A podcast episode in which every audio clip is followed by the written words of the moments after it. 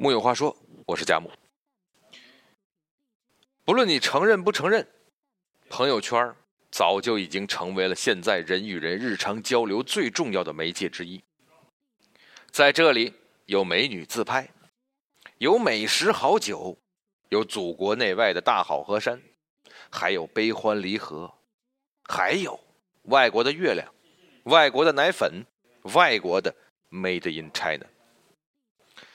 可是现在越来越多的人正在或者表示自己以后不玩朋友圈了，为啥呢？一部分人说自己不会发了，发什么都不对，发什么都有人吐槽。还有另外一部分人说，现在的朋友圈不能看了，看什么都是负能量，看完之后连活下去的决心都没有了。昨天。加木我的一位朋友 T 兄来电话，他就说了这样一件事儿。T 兄说呀，他说他有一个朋友，天天在朋友圈里发的都是什么呢？都是各种的吐槽，各种的看不惯，各种的我有话要说。我觉得 T 兄的这位朋友肯定是一位哲学家，要不然他怎么会有这么多的观点要发表呢？可是替兄接下来又说了，他说他今天实在是受不了了，因为整个朋友圈里看来看去，就他这么一位，天天散发着负能量，让他有一种如鲠在喉的感觉。于是他就在他最新的一条下面评论了一句：“愤青啊。”然后呢，我问他替兄说：“然后，然后我就被对方删除了。” 我觉得这位很果断呐。其实同样的故事啊，佳木我也遇上过。早几年我有一个朋友，啊，记得好像是应该在某次喝酒的酒局上认识的。后来呢，大家就互相加了微信。有一天晚上，这位兄台晒出了这样一组照片：几个空酒瓶，一个天台的护栏，一脸醉态的自拍。然后配了四个字儿：“生无可恋。”你们说，作为一个稍有爱心和社会责任感的人士，你能够看到这种情况不管吗？于是细思之恐极之后啊，我就和另外一个我们朋友圈里共同的朋友，就在他这条啊朋友圈下面不断的回复他，又是鼓励呀，又是安慰呀，又是开解呀。甚至还给他找了一些什么解酒的配方。最后看他的回复，觉得他应该已经舒缓了。啊，这个时候看看表，这都凌晨三四点了。我觉得这件事到此也就为止了吧，对吧？因为人总会有这样的时候，过去了就好了。可是谁知道接下来一发而不可收拾。隔三差五，这位兄弟不是失恋了，就是工作不顺利。被领导批了，他要喝酒，啊，被人小姑娘甩了还得喝，甚至说他们家下周停电，他还得喝一顿。我听说过人家有夜夜笙歌的，有君王不早朝的，他这家伙可好，天天在天台上买醉。咱不是说一个大男人会像一个女人一样成天哭哭啼啼的，这是个坏事儿。男人也有自己的感情嘛，可是你矫情一次还情有可原，那天天矫情，只能说你是一位真正的剑客了。特别是经常看他发这种东西啊，有的时候我一看他发朋友圈，我就头疼，甚至出现了焦虑和颓废的症状。有一位学心理学的朋友跟我说：“你不能这样了，你再这么下去，你肯定抑郁了。”于是。我就果断的把他请出了我的朋友圈。人呢，都会有负面情绪，谁也不可能真的天天满满的正能量。有呢，负能量要发泄也是人之常情。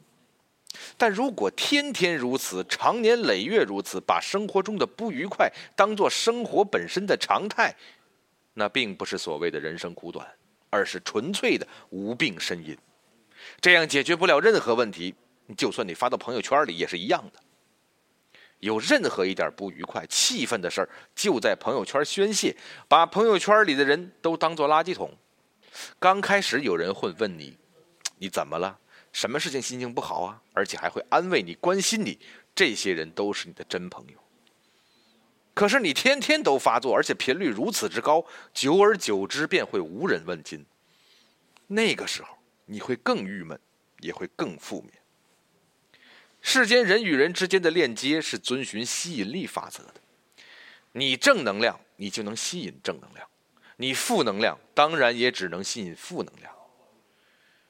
朋友圈你想发什么就发什么，的确是个人意志的自由。可毕竟朋友圈也是半个公共化的区域，你的任何负能量都可能给别人带来影响。就像没有人愿意天天和一张苦瓜脸相处，更没有人。愿意充当你朋友圈里的垃圾桶，没有意愿，更没有义务。朋友圈虽然不能完全代表一个人的生活，但也是在一定程度上反映了一个人的生活。现在的社交活动中，交换微信已经是常态化的活动。回去之后翻一下对方的朋友圈，也是了解的第一步。一个健康向上的朋友圈，就像是一件得体的衣服，会让你在交往中获得加分。可人家一看你朋友圈，你眼里的世界布满了黑雾，全世界都是对你的不公。看来是地球局限了你探索宇宙的脚步啊！难怪你在地球上挣不到钱，找不到好工作，更找不到女朋友呢。人最纠结，莫过于失去的和得不到的。只有珍惜自己现在所拥有的，才能真正的拥有快乐，拥抱未来。还记得最开始用微信的时候，我也喜欢去记忆哪些人给我点过赞，哪些人给我评论过，一天也会刷四五次朋友圈，看到红点点，第一时间都会点进去看别人回应了我什么。为什么呢？那个时候我虚荣啊，我在意别人是怎么评价我的。可现在呢，有的时候好几天都不会打开朋友圈，各种微信群的未读信息都已经是九十九加了，公众号也是一样满是红点在乎的人呢，我会单独点开他的朋友圈看一下；如果不在乎，我可能这辈子都不会看他在干什么。我几乎不怎么主动删除微信好友，哪怕是做微商的，我没觉得微商有什么不好，人家都是靠自己的努力去挣钱。你凭什么看不起人家？更何况很多微商的收入都已经远远超过了我，而且这些微商里边不乏好的段子手、好的策划人。除非那些一次连发好几十条的，我而我也只是屏蔽他而已。这万一哪天人家卖的产品你有需要了呢？我还觉得，在朋友圈炫富也没什么，撒狗粮也没什么。